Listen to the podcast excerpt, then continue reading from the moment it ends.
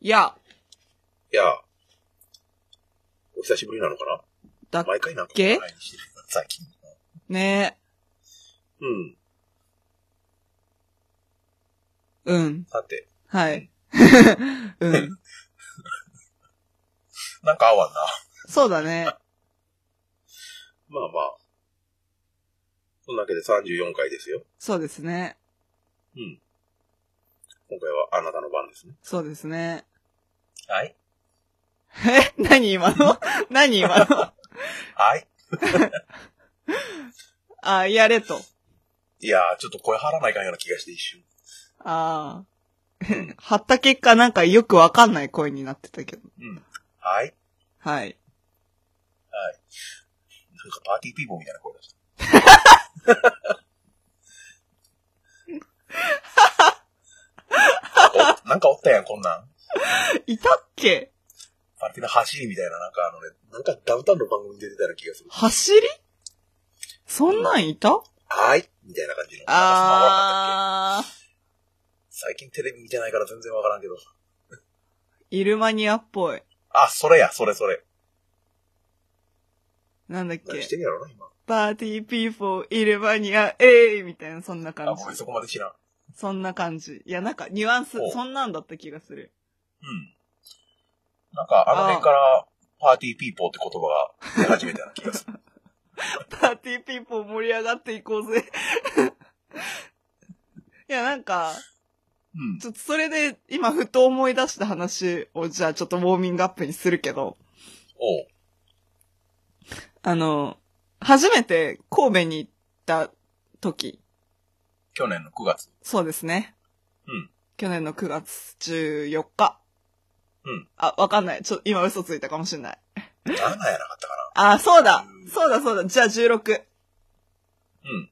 前乗りしたから。おう。 16に降り立って、何をしようかと。おう。まあその時はね、そんな、なんだろう。これから月1で行くだなんて思いもしなかった時期だったから、うん。まあ観光したいなって、まあライブまで時間があるしって思って。うん。で、朝一着いて、うんコインロッカーに荷物預けて、中華街に行ったんだよね。おう。元町のそうそうそう。うん朝の、朝。朝、マジ、あの、お店開いてすぐくらいの中華街に行ったんだけど。そこで、うんまあ、屋台で桃まんを買って食べてた、食べようと思って。おう。で、まあ、いろいろうろうろしてったわけよ。まあ、桃まん目当てで歩いてたわけじゃないんだけど。桃まんってあの、桃の形したまんじゅう。う。そう、あんまんっぽいやつ。あの、なんか、中国って感じするよ。そうそうそう、シャーマンキングのね、は、あの、レンが好きだったやつ。あ、ごめん、それ読んだことない。マジかあの、あれやな、あの、見た目桃っぽいけど、普通のまんじゅうみたいそうな。そうそうそう。うん。別に桃入ってないよ、みたいな。そうそう。メロンパンみたいな。あ、まあ、概念。ううん。ん。あはい、それで。 で、まあ、屋台のね、まあ、おば、中国人のおばちゃんなのかなみたいな。日本語がちょっと微妙な感じのおばちゃんがやってる屋台で、うん。買ったんだけど、私、まあ、朝一女の子一人でフラフラしてるじゃん。うん。で、何もう、何後ろに並んだ男性の集団がいたわけ。4、5人くらいの。おうまあ、柄が悪くて、おう。あ、怖っみたいな。え、神戸怖っみたい な。あの、初めて行って、触れた、日本人じゃないけど、なんかあの、日本語が伝わる人々、うん。伝わるであろう人々が、その集団だったわけ。おう。で、別にそことコミュニケーションを取ったわけではないんだけど、おう。後ろに並んでて、めっちゃワイワイ騒いで、何食う、何食うみたいな。北京ダック1話8000円だって、みたいな。丸々、北京ダックも売ってる店だったんだけど、 その、出店が。おう。おう。 8000円だって、みたいな感じで。まあ、でも関西弁使ってるから、うん。まあ、こう、ここら辺の人っていうのもあれだけど、まあ、関西近郊の人なのかなって思いながら話聞いてて、後ろパッて振り、あの、買い終わってパッて振り向いたら、おあの、黒い T シャツに蛍光で、あの、カタカナでイルマニアって書いてる T シャツ着てる兄ちゃんたちだったの。 えみたいな。聞いたことあるその名前みたいな。本人じゃないよね。え、わかんない。あの、テレビに出てたイルマニアたちを私は知らないから。 ああ。あの、あの、ビジュアルはお覚えてるけど、うん。でも、どういう顔だったかみたいな。で、その人たちと一致するかはよくわかんないけど、奴らが着てた T シャツを彼らが着てる。これは、何あの、あの人たちグッズ展開してわかんない。グッズ展開をしているのか、る。マジモンのイルマニアなのか、うん。うん。イルマニアファミリーみたいな、なんかシルバニアファミリーっぽかった今。 イルマニアファミリーみたいなのか、わかんなかったけど、しかし、そのパリピの代名詞、イルマニアの T シャツを着た男性たちは確かに後ろにいると。まあい、きなり、強敵にぶつかったな。別にね、彼らとコミュニケーションを取る必要も取る機会もなかったんだけど、うん。なんか、あ、関西ってパンチ強いなって。それがね、さ、さっきの説明を思い出してほしいんだけど、それが私が単身関西に乗り込んだ初日の朝一の出来事だから。おうおう。ルシーってそれまでに一人旅とかってしたことあった一人旅ないね。んない。なんか、関東の、うん。それこそ電車で、まあ、1時間2時間、2時間かなぐらいで行ける場所を一人でふらっと歩くことはあったけど、おうおう。なんだろう。そこまで遠出っていうか、おうはなかったかな。人生初の一人旅で、最初に遭遇した日本語わかる人たちがそれやった。そう。なんかあの、コミュニケーションをと取る県内に入、県内っていうかまあそういうパーソナルスペースじゃないけど、うん。ぐらい近かったのがその人たちだから。一生の思い出やないですか。そう、今ね、イルマニアの話して思い出した。おうイルマニア、どっかで聞くたびに、初めて神戸行った時のことを思い出せる。そうね。ありがたいやらなんやら。あーあー、なかなかイルマニアの名前を聞くこともなかろうけどもな。うん。元気なんかな、あの人ら。さ全く関係ない話をね、あ。うんあ。の T シャツのくだりで思い出しあ、じゃあ、待って。クラゴマやってからにしよう。た。ああ、そうやそう や。忘れてた。 ええなんかここまでウォーミングアップをしてから、あれすんのもあれだな。うん。語彙が。もうさらっと季節ネタとかでいいんやない。夏だねクラゴマいいよ。梅雨明けました。おめでとう。やったーわー関東って開けたの知らないけど。どうやろう。わかんない。開けたんやないかな。あー。一昨日ぐらいか。イェーイふそぅんなわけで蒸し暑いぜ現在、えっ、と、今日何日や !7 月21日23時30分です。はい。いつもぐらいの時間にお送りしております。まあね、ちょっと早いぐらいかな。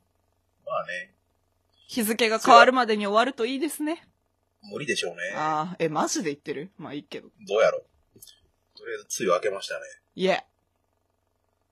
いやー、明けた途端に、夏や。なんかね、うん。疲労がしんどい。おう。なんか、ここ最近、うん。まあ、一応、一応就活生をやっているルーシーは、うん。まあ自分の抱えてた小さな仕事が細々片付き就活に戻ってきたんですけど、うん。まあスーツを着て歩くわけですよ。うん。マジ直射日光かけるスーツの疲労度がすごい。ああ。もう、今日はね、あのね、今日はやばかった。うん。今日はあの、夕方のニュースとか見てたらなんか、日本の何か所かで37度台とか出てたみたいな。わーお、なんかね、我が秋田もすごかったらしいですよ。おうおう。なんか、の、うーん、秋田県のうん、何個だろうな。7、8ぐらいの市町村で30超えなんだよ。30超えだったらしいの、最高気温が。おうおう。あの北国で何が起こってるんだって私毎年思っちゃうんだよ ね。 30超えること自体珍しい、秋田。いや、近年はね、割とね、暑い日はそれくらいになる。ああ。割とあの、この時期になってきたら、その、今日の最高気温北海道のどこどこでしたとか、うんうん。ちょっと前も富山県が37度みたいな、うん5度か7度みたいなニュースもあったし。なんか、日本の傾向として、うん。あの、寒暖の差がすごいよね。 うん。ある地域の。あのね、 高知県ってあの南国にあるよ。南国土佐みたいなイメージは割と持たれてるような気はするんやけど、うん、カツオの意国。へ外、意外とね、最高気温そこまで高くならん。え。うちの近所でも35度行くことはそうそうないような感じ。そう、なんかさ、うん。逆に日本ってその南の方にある都道府県の方が過ごしやすいイメージは勝手にある。あのね、ただあの、湿度も高ければ、あ平均気温はやっぱり高かったりするみたいで。ー、なるほどね。あ、けどね、2、3年前にね、あの、何かな、あの、どこやったっけ埼玉かなうん館林とかなんか、あすごいところ。ー、うん、すごいところあるな。あれ埼玉かな 館林かなわからんけど、あうんのうん毎年すごいところ。あそこをぶち抜いて、高知県のね、えっとね、西の方うん。がね、41度かなんか記録して日本一になったみたい溶けるよ。な。あ、うん。溶ける。ほんと溶ける。そんなん出されたら39度でとろけそうな日って言ってんのに40度って。おう、39度でとろとろけるって言ってる時点でだいぶ余 裕あるけどな。私、あの、何ややったっけ野球の応援ソングとしてしか知らないんだけど。ああ、何やったっけあれ。タイトル、タイトルというか。ああ、そうか。センチメンタルバスか。ああ、知らねサニーデーサンデえ。へーえや。確か。39度ってちょっとしたもの。何事故やもんな。 災害に近いもんうん。な。もう。今日ほんと死ぬかと思った。お疲れ。あのー僕は仕事が外なんですよ。うん。ああ、やばかった。ほんとやばかった。うん。うん。いやー、無理だよ。屋外はあかんよ。 やめた方がいいよ。 あの、突然出して申し訳ないけど、今妻の NK さんの話聞いててもしんどって思うもん。 あの、ちょっと前、去年の秋ぐらいのうん台風の話とか、 うーわ、みたいな。ああ、台風は僕も影響を受けますよ。うんうんうん。屋外ね。いやでも、まあまあまあ、やら、誰かがやらねばいけない仕事っていうのは世の中にたくさんあるからね。大体がそうなんでしょうけどね。まあね。うん。いまやあ、それはに引やき換え、それに引き換えというか、その昼間が過ぎ去り、はいはいまあ、いつも通り車におるんですけど、はいはい。快適。よかったね。ありがとう、車のエアコン。まあ、なんだろうな。一人暮らしの身としては、うん。まあ一応エアコンがついてる部屋には住んでるんですけど、うん。まあ、光熱費、水道代全部自分で払ってはいるんですよ、一応ね。うん。ちょっとやばい時だけ、ははははってなるんだけ ど、おうおうおうまあまあまあまあまあ、なるんだけど、とりあえず自分で払ってはいるの。うん。うん。で、今日、帰ってきて、うん。あ、 部屋の温度が快適すぎると思 って、パってエアコンある部屋を見たら、消してったつもりだったの。で、エアコンもピピっていったなっていうのを確認して出た気ではいたんだけど、うん。なぜついているんだってなって。あるよね。あるリモコンだけがピピってなって、エアコンが届いてない。いや、あのね、リモコンは音にならないの。本体しか音が鳴らないんだけど、おうおうあの、連打か。ぽいね。ああああ、やったね。愕然としたよね。もうなんか、あの、すっごい割と疲れて帰ってきたのよ、今日も。うん。帰ってきて、部屋が快適って思って、膝から崩れ落ちた。あのね、今日に関してはね、うん正解やったかもしれんよ、それ。ああ、そうかな。うん。うん、え、何時に帰ってきたかは知りませんけど、うん。うん。日中多分エアコンつけてない部屋の中閉じ込め、あの、何窓とか閉め切ってたら多分40度とじゃ効かんからね。ああ、う うん。ん。炎天下の車と同じような状況が出来上がるんじゃないかな。ああ、基本も的う、にあれだね。プラスチックのアヒル溶けるくらいのね。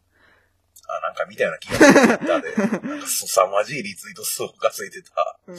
ダッシュボードよりアヒルかなんそうかそうそデうローンってなってたやつ。うんスライムじゃん、みたいな。あれ、どうやって片付けるんだろうな。まあ、うん。あの、車持ってる人は試してほしいんですけど、うん。あの、布団を外に干すとき、うん。あれってね、あの、あの、太陽光とか、こんなんでダニを殺すみたいな効果あるじゃないですか。あるね。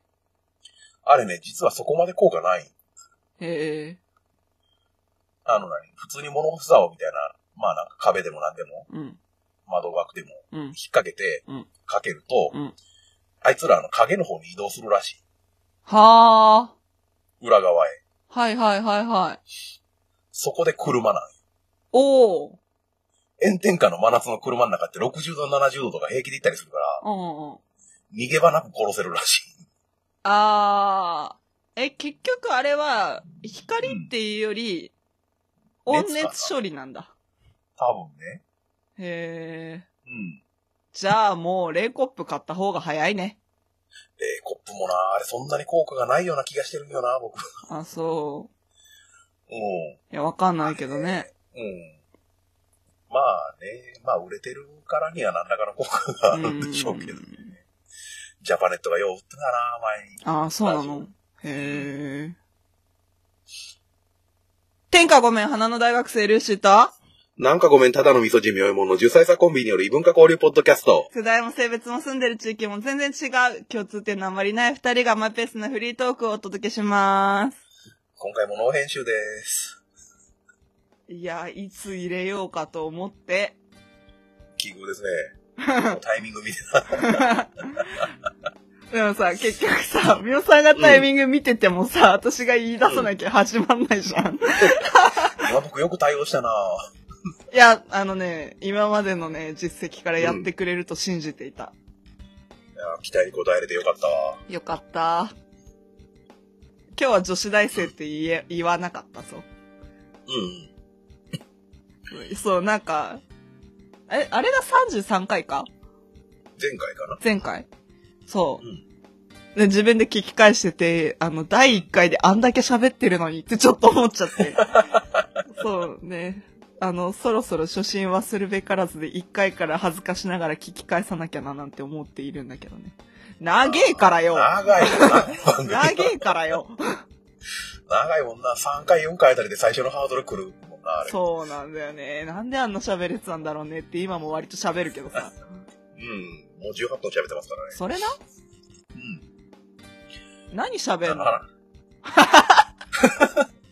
今、名乗りの前に何喋ってたかもう忘れてるもんな、これ。え 今、今さ、ちょっと笑っちゃってさ、あの、思わずのけそったらさ、ヘッドホンが取れかけて今何喋ってたか聞こえなかったから後で聞くわ。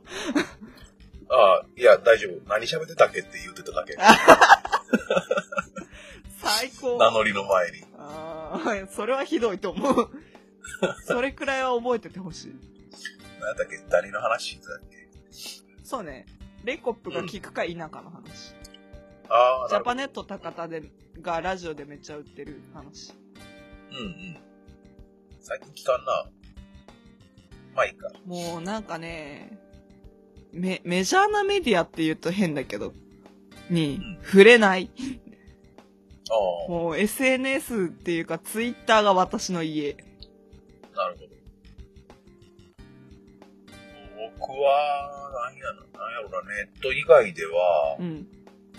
家でテレビはつけてるんやけど、うんうんあの、割とあの、音量ゼロにしてる。何その引きこもりの部屋みたいな仕様。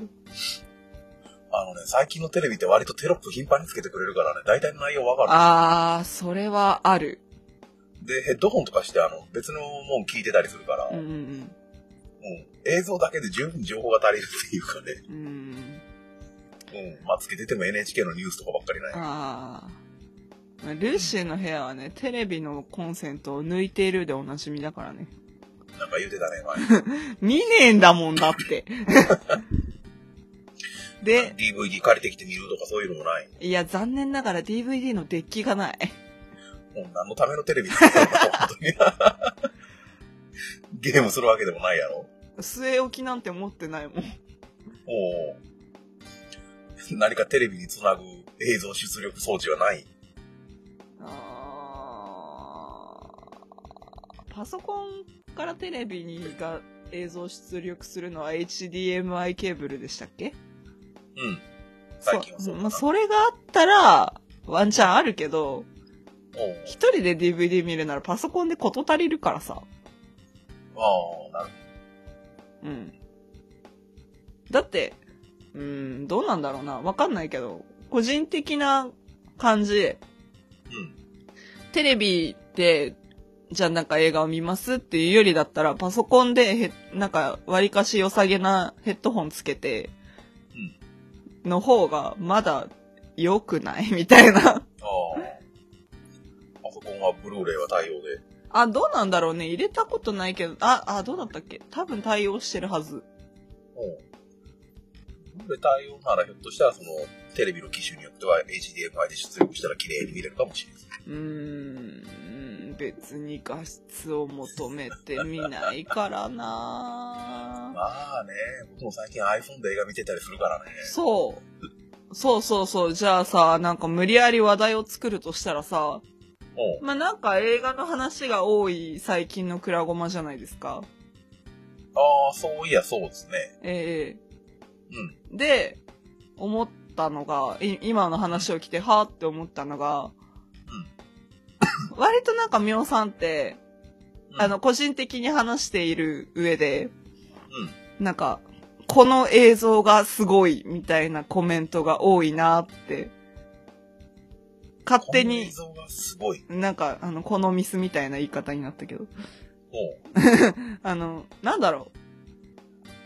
何た、例えばシンゴジラで、まあ、言ってたかどうかはさておき、なんか、お、ゴジラがすげえみたいな、戦車の CG がすげえみたいな、そのビジュアルうん目で見てわかる視覚効果とか、あ、まあ、あと音とか、を見てるんだな、聞いてるんだなっていうのが割と、ほんほんってちょっと思ってたところではある、あ、なんか視点の違いだなって思って、信号次回を撮ってた節はあるんだけど、私ってなんか、だから本当に信号柱で顕著に出てたと思うのが、うん。うん。まあ、あの、聞き流していいですよって言ったから別に今から聞き返さなくていいんだけどうん、顕著に出てたなって後から思うのは、私は人間関係を見てるなって思ったの。人間関係とか、ストーリーとか、うん。例えばシンゴジラだったら内閣がどう動くかとか、うん。それを国民にどう伝えているのかみたいな、やり方で、あ、こいつらバカってめっちゃ思いながら見てるみたい な感じだったなって思って、ああ、僕もね、それはあるんよ。うんうんうん。あそういうところ。ただね、あの、あんまり感情が絡んでるところには興味がなかったりする。うん例えば、シン・ゴジラの政府の動きであっても、そのシステムうんうん。化された、こういう時にはこういう対応する、こういう動きみたいなのが好きやったりとか。それどこの象徴に行ってますあ、そんな感じ。 だから、あの、ひ何あの、精神論とか根性論とか熱血とかうんうんうん。恋愛とか、そういうのにあんまり興味がなかったりする。あ映画とかそういうのに関してはあ。なるほどね。うん。そういうシステム面の人の動きであったり、その単純に映像やったり、音楽やったり、うんうんの盛り上がりやったりとかが好きやから、うん。あの、例えば、何かな。まあ、恋愛ものの映画とか、うん。ああいう、まあ、そういう感情の顕著なもうのんうん。よりは、ダイハードぐらいわかりやすいやつだったりするああ、なるほどね。ドーン、バーン、わー、みたいな感じ。なるほどね。うん。だ、だから多分、映画の思考としては全く逆だと思うう。ん。ちょっと、あんまり有名じゃない映画なんだけど、うん。あの、小林聡美さんとか、うん。元井雅子さんとかって言われてパッと顔が思い浮かぶかどうかちょっと置いといて、名前はわかる。うんうん。あが、出て る。なんかね、ちょっとね、うん。同じ監督なのかな同じ監督さんが撮ってる、ちょっと気が抜ける映画のシリーズみたいなのがあって。ほう。多分シリーズでもないんだけど、話が繋がってるわけじゃないんだけど、出てる役者さんほぼ一緒みたいな。で、空気感めっちゃ似てるっていう感じの映画があるんだけど、カモメ食堂とか知らないああ、聞いたことある。うんうんうん。うん。とか、あと、メガネっていう映画とか、ほう。プールは見てないな。マザーウォーターっていう映画とかっていうその辺が割と好きだったりするの。ほう。で、それも正直話みたいな話はない。うんうん。よく見るのがカモメ食堂なんだけど、 私。あの、実家に帰って、なんか、レンタルビデオ屋行くかみたいな、DVD 屋行くみたいな話になって、あ、行くって言って、うん。ついて行って、大体借りるのが、そのカモメ食堂なんだけど、うん。妹はめちゃくちゃ嫌いらしいの、その映画。ほあ、まあ、今、いきなり出てきたんだけど、私妹がいるんだけど、3歳下のう。。ほう。あの、妹はめっちゃ嫌いらしくて。で、な、なんでって聞くわけでもなく、なんかそういう話題になったから、なんかすげえ毛嫌いするけどどうしてっていう話をしたら、なんかあの話がねえって言われて、まあ確かにな。あそう。っていうぐらい本当に話がない。ほう。ちょっと説明をするなら、あの、小林さとみさんが、ふと思い立って、あ、っていうか、小林さとみさんがフィンランドで、あの、食堂をやってると。うんうん。あ、今顔わかった。ああ、よかった。で、三谷幸喜の嫁さんだったっけなんかそんな気がする。なんかその辺のなんか雰囲気。うん、オッケーオッケー。あ、うんうん。で、小林さとみがフィンランドで食堂をやっていると。うん。で、そこに片桐はいり が、おうあの顔わかる。すごいわかる。よかった。おうおうあの、シンゴジラのメインヒロイン。そう、オッヒケーロオイッンケー。そうそう。片桐はいりが、おう特に理由はないけど、フィンランドに来た。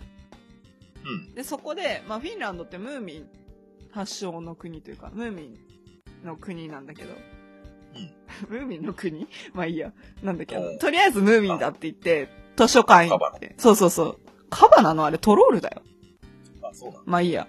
ムーミンの妖、精みたいな感じ。あ、そうそうそうそう、原点を読んでるところに、うんあの、小林さとみが、あの、ガッチャマンのテーマが思い出せなくて、おうで、図書館に偶然いた片桐入りに、まあ、日本人だってなって、うんあ、すいません。ガッチャマンのテーマってご存知ですかって、話しかけるところから話が始まるの。おうおう。話とも言えない話が始まりそうな感じするじゃん、ここで。うん。なんか絶対にこの映画内容がないって思えるような映画っぽい気がするじゃん。おうおう。まあ、ある種、言いたかないけどクソ映画感するじゃん。ただただ役者がいいだけの。あの、新聞の4コマ漫画の方がまだあの話の起伏はありそうそうそうそうな感じがするう正直、その、まあ、前回話したから、まあ、言っていいかなって思うんだけど、私の実家引きこもり時代にずーっと見てた映画なんだけど、 ん。おうおなんうか何も考えなくてよくって、おうおうそれはあるようんな、それ。うん。なんか、あー、海外でシナモンロール作って暮らしてって思う映画なんだ けど。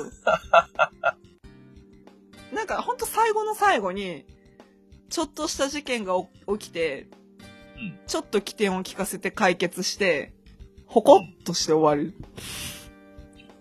話全体の起伏としてはその映画2時間ぐらい、1時間半ぐらい1時間半かなと、うん、サザエさん1週間分の一そのうちの1本うん、 ?10 分ぐらい。うん。どっちが盛り上がる感じサザエさんでしょあ、そうなんや。即答。 おーいい。あじゃあその映画1本をギュッとあの短く10分にまとめてもサザエさんよりはおとなしい。そうね。なんか、最後に見たのが1年前だから、ちゃんとした説明はできないんだけど、うん。で、まあ、その片桐入りが食堂を手伝うってことになって。うん。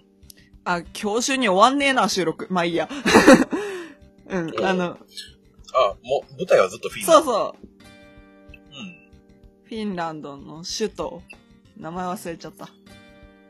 ブエノスアイレス。それね、 あのね、ブラジル。いや、ブラえ、 ブラジルは。あれえ、ブエノスアイレスって、ブラジルじゃないっけあ、でも首都じゃないにしてもブラジルの都市だと思うよ。おうブラジルはリオデジャネイロだわ。リオは首都ではなかったよ。あれそうだったっけまあいいや。うんそう。でね、うん片桐ハイレが小林聡美の食堂を手伝うと。で、ちょっと軌道に乗り始めてきた時に、なんかうん、食堂の入り口がかガラス張りで、中が見える仕様になってるんだけど、ある日、ずーっと食堂の中を眺めているモタイマサコが現れる。うん。マジで何も言わずにずーっと眺めてる。おう怖い。あ、てか、ちょ、ちょっとその前に、フィンランド人の女性がすっごいむ、あの、ブスッとした顔で眺めてるんだけど、で、そのフィンラン、フィンランド人の女性の隣にモタイマサコが現れる日が来るんだよ。現れる日が来て、で、まあちょっとフィンランド人の女性となんやかんやあり、うで、モタイマサコも常連になるわけ、食堂の。で、もたえまさこは、フィンラン、フィンランドに旅行に来たのかな旅行に来て、で、ロストバゲッジに会っちゃうの。あの、荷物がないと。うん。何回空港に問い合わせても、交通、航空会社に問い合わせても、ないねーって言われる。おうで、なんか、会っちゃったんですって言って、でもなんか特にあの感じで焦る様子もない感じで、でまあとりあえず観光しようかなって、って思って、なんか、ふんわりその食堂に馴染んでいくの、もたいまさこあ、この人か、モダイマサそうコそ今画像検う、索。ザ・おばあちゃん。あの、鶴瓶さんみたいそうな。そうそうそうそうそうそう。う。うんうんっていう映画。おう。マジで内容がない ね。私がちゃんと説明できるのが、あの、その食堂が、まあ、全然最初お客さんのいない日本オタクのフィンランド人がタダでコーヒー飲んでるだけの店だったんだけど、おうそれがなんで当たったかっていうと、あの、シナモンロールを作って売り始めたからなんだよね。で、そのシナモンロールを作るシーンがめちゃくちゃうまそうで私多分その映画にハマったんだけど。そこう。ん。たかだか5分のシーンだよ。おうそのシーンが好きすぎて、その1時間半の内容のない映画が好きになったんだけど。みたいな、マジで本当に人間関係とか、その、ちょっとした感じの起伏っていうより、機微うん。を見てるんだな、私はってみおさんと喋ってて思ったっていうだけの話にこんだけ時間をかけてしまった。そういう部分って映画でやろうと思ったら逆に難しいよね。その、ダイハードみたいな人は。そうね、なんか、その役者さんの技量が全てやな。持たせることがね、難しい。うん。な見ていようっ沈て。うん黙が作る空気感みたいなのもすごいあるけど、そのうん、映多画分。うん。ね、常に銃声轟きまくっとったらええやろみたいなのは。うんうん。そうね。ああ、ちなみにあの、フィンランドの首都はヘルシンキ。ああ、そう、ヘルシンキ。ブエノスアイレスは南米アルゼンチン。アルゼンチン。 か。そうか。うん。ブラジルの首都はブラジリアでした。あリオではああ、りません。おうありがとう。うん今、うん、今、裏で調べ一てました。う般ん教養、一般教養。大事大事。みんな分かってるっつ って。それ な。いや、でも、ブラジルの首都リオデジャネイロだって思い込んでる人は多いんじゃないもういいや、それは。オーストラリアの首都はシドニーやと思い込んでるようなもえ、違うのん。キャンベラ。ああ、そうだ。確か。うん。えっとね、オーストラリアの首都はねし首都ね、あの、シドニーともう一個どっかでね、揉めた。ああ。で、揉めた結果、間にある都市にしようっつ って、中案か。そうか。うん、確か、そんな、うん。微妙な決まり方したはずがう、ーん。っていうね、国際色豊かな映画の話でしたよ。そうか、僕はね、うんけどね、好きな映画1本っていう、何本かあげろって言われて、その中に出てくる映画で、うん。あの12人のイカれる男っていうのがおー、知らん陪審員制度だ。戯曲は読んだことあるよ。ああのね、12人のおっさんがね、ひたすらあの、狭い部屋で、暑い、暑苦しい、狭い部屋で話し合ってるだけっていう映画そうそうそうそう。あいつを有罪にするか、無罪にするか。そうそう。あれ死刑だったっけどっちだっけえっとね、とりあえずギルティかノットギルティ、有罪か無罪かの話。ああ、うんうんうん。えっとね、父親殺しの少年みたいなそうだそうだ。うんうん。を、の、が有罪か無罪かっていうのうん。で、で、12人中11人は早く帰りたいからもう有罪っつったんうんだけ。ど、それもお残りのか1しいよ。人がひうん暇やからっつって無罪っつって。そんな理由だったっけ確かそんな始まりやったと思う。暇だからだったその1人、んまあどうやったか忘れたけど、なんか、ひょうひょうとした感じで、うん。まあその人自体はその最初から隠しめいたのがあったのかもしれんけど。うん。で、そっからその、全員が一致しないとあの、帰れないっていう。だよ12人ね。うんで、そこからその、何その一人の無罪がどうなっていくのかっていう話なんやけど、うん。うん。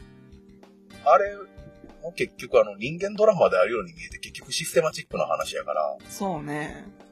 ぱ僕そういうのは好きなんやな。ああ。 でも、あれだねうん。私の新たな発見は、会話劇見れるんだねっていう 感じだった。あ、見れますよ、僕。ああいうの割と好きでね。えっ、とね、アニメのね、あの、広角機動隊、ああ、はいはいはいはいはいはいはいはいはい。テレビシリーズのはいはいはい。あの、スタンダロンコンプレックスっていうテレビシリーズのね、十何話かにね、あの、笑い男事件についてチャットルームで話すってだけの話がある。へえ。うん。それがすごい好き。あわあ、12人の行かれる男模倣してる。あ。あ、それはベースがあるからじゃん。いや、まあ、それはそうなんやけど、うん。そういうね、あの、何言葉の応酬みたいなのは割と好きでね。ああ。うん。意外と見れるんですよ、そういうの。うーん。なんか、そうね。好きな映画か。でも、対して、うんあの、ミュージカルみたいなのも私好きだから、うん。ララランドに代表されるようなね。うん。あ の、レオナルド・ディカプリオ版の華麗なるギャッツビーとかも好き。ああ、なんかあったな。うん。別に、年間前の映画やな。そうそう。ディカプリオが好きというよりも、あの映画の雰囲気が好きで、うん。で、まあ、全然関係ない話なん関係ないっちゃ関係ない話なんだけど、うんあの、ギャツビーと、その、語り部になるギャツビーの唯一の友人うん。が初めて出会うシーンのうん。パクリを、あの、レディオフィッシュって言って伝わるのかなえっ、と、あれや、あの、オリラジの、さそんうそうそう、うの、うん。パーフェクトヒューマンの PV がそれの丸パクリって いう。あ、そうなんや。あそうそう、めっちゃ笑った。あ、パーフェクトヒューマンか。最初見た時笑ったけどな。うん。あれと、うん。そう、ディカプリオ版のグレート・ギャツビーがマジで一緒だ から。ああ、そういうベースあったんや。そう。う。おーこれはひどいと思うレベルのパクリだ った。いやね、あそひんなどいっていうか、すごい、うんそれももはやすごいなとは思ったけど、あ、そのレベルで。うん。完成度が高い。が、これはひどいって思う。あの、映像で知ってるのは、え、そのえパーフェクトヒューマンがそのギャツビーの出会いのシーンの、そのまま。 そうそ逆にパーフェクトヒューマンの映像しか知らんから、う。うん。あ、それが、その、ディカプリオがどうやってんのか全然想像がつかんない。いや、マジでね、あのまんま、あの、藤森がさ、迷い込むじゃん、パーティーに。ああ、なるほど。あれが、あの、スパイダーマンがやってんだけど。 ダメだ、映画がこんがらがる。あの、スパイダーマン、 一番最初のスパイダーマンスパイダーマン役の人。うんやってた人が、その、あー、あの、モブの名前忘れた。あの、その藤森役のね、名前おうあるんだけど、彼なわけよ。迷い込むわけ。そのギャツビーがヨゴとやってるパーティーに、彼が唯一招待状をもらって参加してるのよ。ギャツビーっていうのは実在の人物。一応、あ、ん何えっと、本当にいたかどうかってことうん。どうだったっけ時代的にはあれ、100年ぐらい前のウォール街やったっけそれまたそうね。あ、そんな感じか。うん。だいたいそれくらい。あの、禁酒法時代の話。それぐらいか。うん。そう。で、ロングアイランドっていう、もうなんか貴族みたいな奴らが住んでいるようなね。まあ、あの、何、成り上がりもいっぱいいたんだけど。で、その、ほんと近くのちっちゃい小屋にし引っ越してきたニックっていう男の子がいるんだけど、ニックだけが、その、川の対岸の豪邸に住んでるギャツビーから、あの、招待状をもらう。で、招待状持ってきたんですけどって言って、ここにはそんな奴一人もいねえよって言われながらギャツビーを探すんだよ。うん。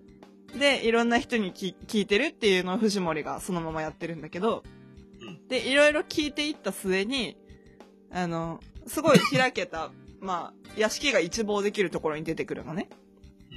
で、まあ、あの、何マティーニはどうだいみたいな感じでお酒を勧められて、あ、ありがとうって言って受け取るん、顔も見ずに受け取るんだけど。で、あ、自己紹介が遅れたね。僕がって言って、振り返った瞬間、花火がパーンって上がるの。うん。振り返って、僕が J ・ギャツビーだって言った瞬間のシーンそのまんま、あの、中、中、中、中中、田。中田がやってる。おー。そう、あの、花火が上がるとともに振り返るっていうのが本当にそのまんまなの。おーおーあの瞬間、スローになるんだけど、映画が。うんうん。でも PV もちゃんとスローになってんのよ。ああ、なるほど。そう。 なんかあんなに顔だけ残して振り返るわけではないんだけど、うん。でも、あの、振り返るあのスロー感がそのまんま。2013年の映画だね。みたいなね。うん。トビー・マグワイア。う。そう、トビー・マグアイは、あうん。聞き覚えあるぞ。あ、うん。スパイダーマン。いやー、っていう映画も、なんかね、うん。とか、あと、錯乱っていう映画。日本の映画なんだけど。おう土屋アンナがやってた花魁の映画なんだけど、あの、アンナ監督のさ、お嫁さんのさ、あの、奥さんの、あのもよこの漫画なんだけど、うん。もともと漫画が好きで、安野監督の奥さんの安野さんの。。そううそうそうそうそう。で、映画見ようと思って映画も見て、監督が蜷川美香なんだよね。稲川。うん蜷川幸雄の娘のカメラマン。うん。ああ、なんか知ってる、その、その映画の一連のその制作の流あ、うれ。ん。その辺の話。蜷美な香 んか聞いたことある。そうそう。っていう、なんかね、極彩色みたいな感じの映画も割かし好き。あの目がチカチカするタイプ。そうそうそうそうそう。おうチカチカ、キラキラ、みたいな。ミュージカル系の映画ってあんまり見たことないもんな。なんか言ってたね、ララランドの時に。うん。あのー、何劇中でうん。歌って踊るうん。タイプのやつって、それこそ風のことしか見たことない。うん。ブルース・ブラザーズと、うん。あとは、インド映画のロボットってやつ。インド映画 って。イなンド映画何の回聞いても面白いわ。みおさんがインド映画見てんいや、インド映画のロボットってなかなか面白かったよ。の。うん。うん。あの、ぶっ飛んでる。うん。だろうな。くっそ長いんやけど。もうん。う、あのね、映画自体はくっそ長いんやけど、うん。あの、 歌で言うたらサビの部分みたいな、大サビみたいな、ラストの盛り上がり。そのロボットって映画でもあるんよ、そういう最後の盛り上がりみたいなのが。うん。あの、最後のその戦闘シーンみたいなのが、えっとね、40分ぐらいあるんじゃないかな。うん。そんな映画。うん。いやー。なんか、ね、浅いな。我らの映画話。僕に関しては浅い映画しか見てないから。頭使わない系の。まあまあまあまあまあ。でもね、なんか、あれだね。あの、別ベクトルで頭使ってないからね、我らは。そうやね。僕、次頭使ってない映画の話しようとしたら、リベリオンとか言い出すからね。わかんねわからんやろ。え。いよいよわガからンカタっていうん。ガン型っていう格闘術が出てくる映画なんや けわかんねえよ。ど。わからんかう。ん。あのね、えっ、とね、あの、あれ、あのダークナイトってわかるうーん、名前はね。確かね、あれの、あの、バットマンやってた、その、俳優さんが昔やった、主演した映画なんよおうおうリベリオンっていう。おうあのね、ガン型っていう、その、格闘術が出てくるんやけど、おう両手に拳銃持って殴り合うっていう。ほうほ意味がわからんやろ。う。わかんない。もう 両手に拳銃を握った状態で、その拳銃を活かしながら近接で殴り合うっていう映画なんやけど、うーん。いや、めっちゃ楽しいよ。うん、うん、うん。うん、うん。あのね、説明しようがない。うん、うん知ってる人は知ってるけど、多分ね、知ってる人はみんな大好きな映画ね。うん。うーん、そうか。アマゾンプライムビデオに行こうかうーん、わかな。んな毎い。日見るのにな。毎日って。一日一回はその戦闘シーン見るな、多分。うん。朝映画の話ならいくらでもできる。そうね。いや、な、なんでだろう私、さ、ふ、ふ、うん。いや、まあ、ひと、一息つくべき時間でもあるんだけどさ。うん。なぜか私最近読んだ春金賞の話始めそうになったからやめとくわ。あ、なんか、ツイートをチラッと見たような気がする。うん。まあ、ちょっと別の機会にしよう、これは。 お、おう。 ね。紙の本で。いや、お、じゃあそれ次の話にしよう。そうしよおう。う。まあいいや。で、まあ、そうだな。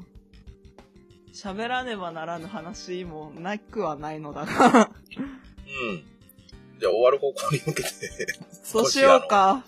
終わらんからね、これ。終わりに向けて歩みを進めてみようか。まあね、はい。編集点えー作ったのなんで、なんでそんな出花くじくようなことするの あ、失礼。どうぞ。まあまあ、いいくじいて投げ出す。ね。ひでえ話 だ。それでもなんか、前回もやった気がするわ。前回何話したっけいや、なんかわ、我らの馴れ初めの話を、なんか、あの、合図中打つからウーロン茶を飲ませろって言ってた記憶がある。ああ、あったなあうん。まあまあま前回のあ、話とはやつねそうそうそう。はい。そうね。まあ、なんということのない宣伝なんだけど、うん。我ら、はい。というか、ミオさんとルーシはい。ー、バラで、バラで。ある番組にゲスト出演をしてきました。やったいやー、すごいー。来ねま。した。我らもゲストとして呼ばれる時に来たんだね。 ねえどういう風の吹き回しなんだろうね。ええまあ特に引っ張る理由もないんで番組名言ってしまうと、うん。四十からポッドキャストという番組ね。ありがとうございます。ありがとうございます。ありがとうございます。ちょっと待ってね。あ、うん。その番組の説明ぐらいはね、読まないかと思いつつ、完全に出すのを忘れてた。 うん。ごめん。普通に私、グレートギャツビーのウィキペディア読んでたわ。奇遇ですね。まうん。あ、そうね。どこから喋ればよいのやら。あ喋っててください。 えーな、あ、あうん、わかった。えっと、まあ、なん、なんとか、な、なんとかっていうか、えっと、そうですね。みおさんの分が先に前後編で公開されて、うん。一週間ちょい後ぐらいにルーシーのが、まあ、どっちも出揃ったので、うんとりあえずポッドキャストで喋るかって今ちょっと思ったんだけど、はい。じゃあ、とりあえず、あの、今、画面出したんで、そのありがたみ四十からポッドキャストの説明ですね。うん。えー説明。オレゴン州ポートランドで日本人が外国人として送る毎日の生活。うん。自分の興味を持ったことを中心に、人、カルチャー、興味についてお話しするポッドキャストです。といううんうんうん四十からさんというか、あの、ね、あの、アメリカはオレゴン州のポートランドに住んでる日本人の方がうん。やってるあの、ポッドキャストで、うんそこにね、呼んでいただいたんですよね。そうなんですよ。そうなんですよ。そうなんですよ。ええ四十からポッドキャストエピソード12、12の、えー前後編に分けて僕が出てます。はい。ええーエピソード12、クラゴマからのゲスト、かっこみそじ。それ、それほんと、いい、いいセンスしてんなって思った。で、エピソード13、13、13、クラゴマからのゲスト、かっこ女子大生っていう書いてるし。そうですね。あーすごい緊張した、これ。あ、そうん、あのー、シジュウカラさんは、あの、まあ、あの、ね、1年ぐらい前から、う。うん。笹山さんのツイキャスうんうんうんで、あの、知ってて、うん。仲良くさせてもらってたんですけど、うん。直接会話をするっていうのは初めてやったんですよ。あ、そうか。まあ、私もそうか。う。うんん。で、呼んでいただいて、じゃあこの日に撮りましょうね、つっていう話をして、実際収録するまで2週間ぐらいあったのかな。うんうんやっべえ、何話したらいいんや、何話したらいいうんうんうん。通話してみたら何のことはない、普通に雑談で楽しくうんう喋んってきました。よかったよかった。た。私がね、いろいろ人波乱あったし、これは説明が必要だなって思ってたから、ちょっとこっちでするんだけど、うん。あのね、うん。あのね、うん。その収録当日、うん。あの、当日というか前夜、うんルーシーは家の鍵をなくしまして、おうおう。で、やっべみたいな。まあ、あの、もちろん、シジュウカラさんはアメリカにお住まいなので、時差があるわけですよ。そうっすね。で、どれ時くらいやったっけえっ、ー、と、は、8時間なんて適当なこと言いかけた。ちょっと待って。 ?16 時間か。そうね。マイナス16時間の時差だった気がするんですけど。うん。日本が夕方4時の頃に、あの、日付が変わる。そうね。サマータイムが導入されたらどうなるかちょっと、あれですけど。あ、もう、や、やめとこあう、ややめとこう。わかんないからやめとこうう。んやめ、わかんないものに触れるのやめよ。はい。まあ16時間ぐらいう差そうがあそうる。そうそう。ね そうね。まあ、時差があるので、まあ、日本時間の朝、9時集でっていう打ち合わせをして、で、前夜鍵をなくした私は、うんやべえな、これってなって。まあ、その、気づいたのが、うん。深夜12時だったんですよ。うん。もうなんか、ありとあらゆる全ての公共機関というか、あの、公に開かれた場所はもう閉まっている時間で。おうおう。まあとりあえず、その日立ち寄った商業施設、まあお店で、ありそうなところを探したんですけど、一晩かけて。まあ、あの、運よく、あの、自宅の前で途方に暮れてる私を後輩ちゃんに拾っていただいて、その後輩ちゃんの家で一晩を過ごしてたんですけど、おうおう。まあ、夜とりあえずいろいろ、か、かけられる窓口に電話をしてないと言われ、で、まあ朝、ちょっと、あの、その日の晩ご飯を食べに行ったご飯屋さんに行ってないと言われ、うんさて、と思って鍵屋さんに電話をして腰開けてもらったと。おうおう。あの、大家さん家に行くっていうのが、まあその朝9時までに家に入りたいっていうのもいろいろあって、うん。ちょっと現実的というか、あの、非常識だなって思って、早すぎる。そうね。朝早すぎるなって思って、まあまあやめとこうってなって、鍵屋さん呼んで鍵開けてもらって、うん。で、もうなんかヘトヘトの 体で 収録が始まったんだけど。っていうのが最初で、う鍵がどうのこうのっていう話をしているあたりなんですよん。ね。なるほど。そうそう。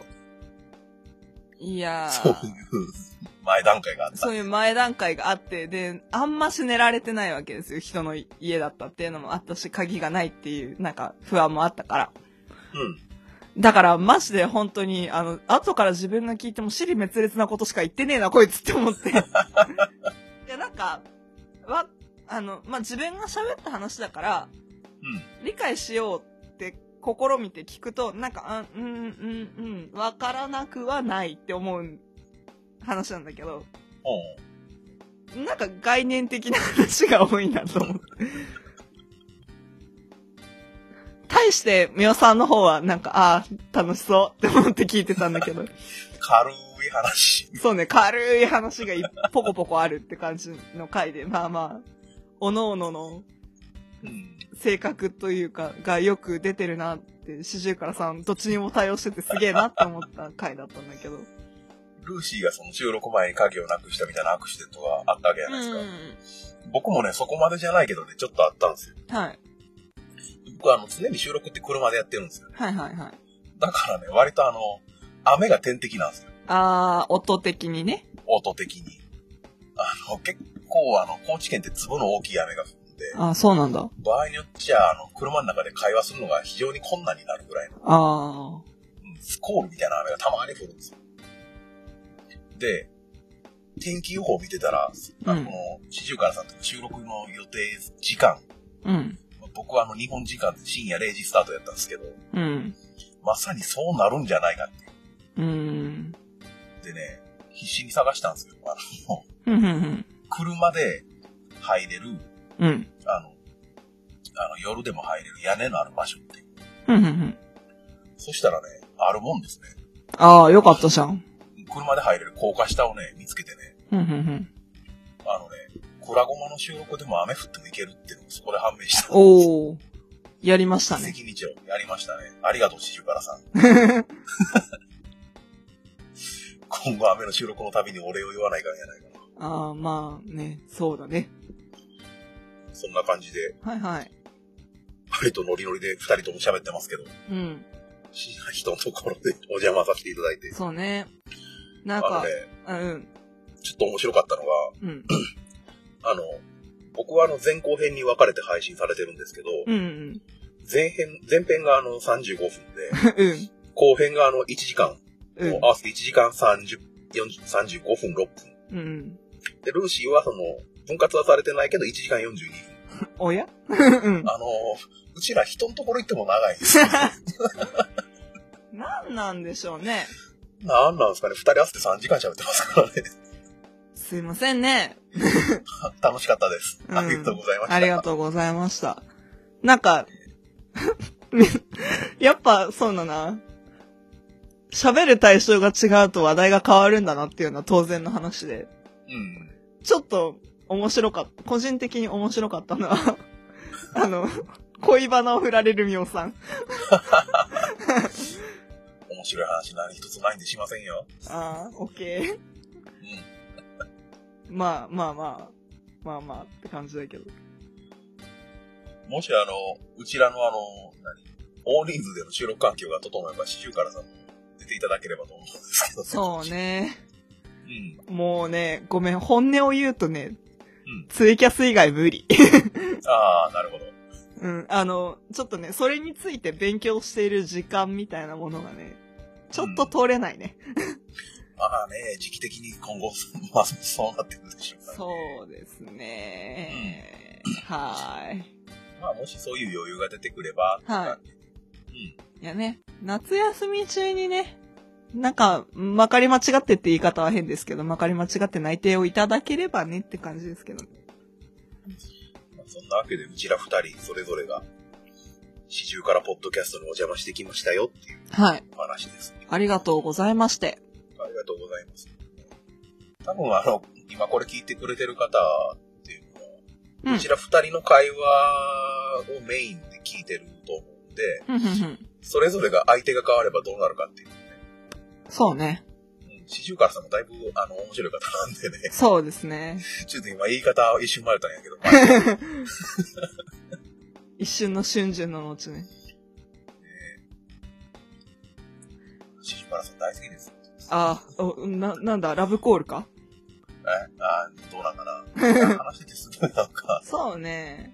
なんか、話を引き出すのが、上手い方だなっていうのは思ったから、その辺は見習いたいなって思っちゃう。思っちゃう。僕は見習ったところで実践できる なあーはーん。あ納得されたあーはーん。いやーね。今回のこの、クラゴマのうん、ブログの記事の方に、うん、もちろんリンクを貼らさせていただくんで、うん、ルーシーが貼ってくれるんで、うん。うはる、ん。ぜひ、ぜひよろしくお願いします。わかった。ええ。ああ、そういうこえ何がとか。あいや、ルーシーが分かった、言うたかうら。ん。うん。いや、これ聞いてくれてる方に、よろしければそちらをお聞きくださいっていう。はい、お願いします。うん。お願いします。いや、いや、あ、そう。うん前回のね、うん。あ、また話長くなりそうだな。 1時間です。 1時間半まで許容。うん と、前回のね、もう完全にエンディングいく流れやった。思い出しちゃったんだもんだって。 おお。日本撮りする日本撮りしましょうかしよっか。うん。じゃあそうっす1ね回じゃ34回は終わります か。あはい、そうですね。イェー。 はい。あ、私やん。うん。せやで。忘れてたわ。ちょっとさすがにね、こっちは覚えてない わ。いや、読み慣れてないじゃん。まあね。だって27回ぐらいずっとルーシーが最初に録音したやつ流してたから。今最高に声がすがすだな。ちょっと待って。今日はすがすや。さ1週間くらい前に思いっきりこちこち上げて寝てしまうから、まだ引きずられてる。それはね、愚行だよ。あのね、朝起きたら枕が背中の下にあったんですよ。どういう寝相してんのそれ。真っ赤な次々上がってたんですよね。あ、上がってったのか。人工呼吸するときの気道確保みたいな。はいはいはいはい。ああいう体勢で起きたんですよ。 え、じゃあ何布団から頭がはみ出てたあのね、そもそもあの、この時期なんで来たら何も来てなかったんですけど、あ布うん。団で。来たらなんかあのね、あの上向いてる感じ。直立であれば真上向いてる感じ。はあ、はあはあはあはあはあうん。はいはいはいはい。分かった分か った。あの、もしあの地面に普通に立ってる状態であれば、あ、雨降ってきたな、ぐらいの感じの首の上げ方で、 大きく打ち上げて寝てたんで、それはね、 やばいやつだね。 あのね、あの、目覚めた瞬間、あって思うぐらいのどやばかった。ああ。一週間にってます。ガスガス。いや。うん。はい。というわけで、くらごまではメール、ツイッター、ハッシュタグにて番組へのご意見、ご感想、僕のあなたのくらごま、かっこかりを募集しています。ホームページにあるメールフォームもしくはくらごま 2131.gmail.com くらごま 2131.gmail.com にお寄せいただくかツイッターハッシュタグくらごまをつけてツイートしてくださいまた番組ツイッターも開発していますあとくらごま2131で検索してみてくださいねはい。というわけで、はい。番組エンディング曲は、はいえー、笹山で、 えー、アルバム、運動スパイクヒルズから、せいせいせいです。はい。なんで編集点作りたがるの今日編集点なんだんな。なんかさ区切りを欲しているけど我らはうん。 別にいらないんじゃないかなと思うまあね、釘作ったところで切らんからね。 まあね釘ってね。ええええというわけで、はい。まあ、配信上では一旦ここで一区切りということで、はい、えーと、今回は34回でしたかね。はい、ではでは次回またお会いしましょうバイバイバイバーイ。見えなくたってわかるだろう触れなくたってわかるだろう素晴らしいその世界がいつか終わるその夢が月が昇る前に夜に笑う日々に形だけの過去にいつかだった今に魔法は解けたように笑ってる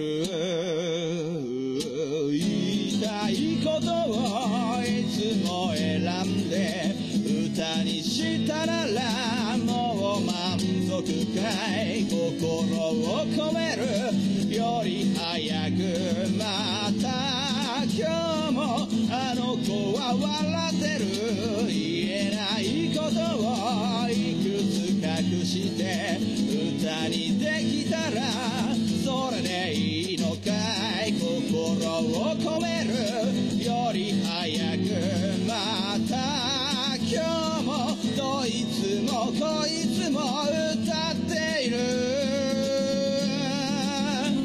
また今日もあの子は笑ったまんま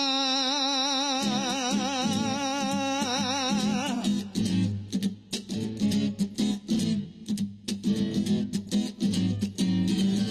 分の月を追いかけてゆく臆病な声を隠さぬように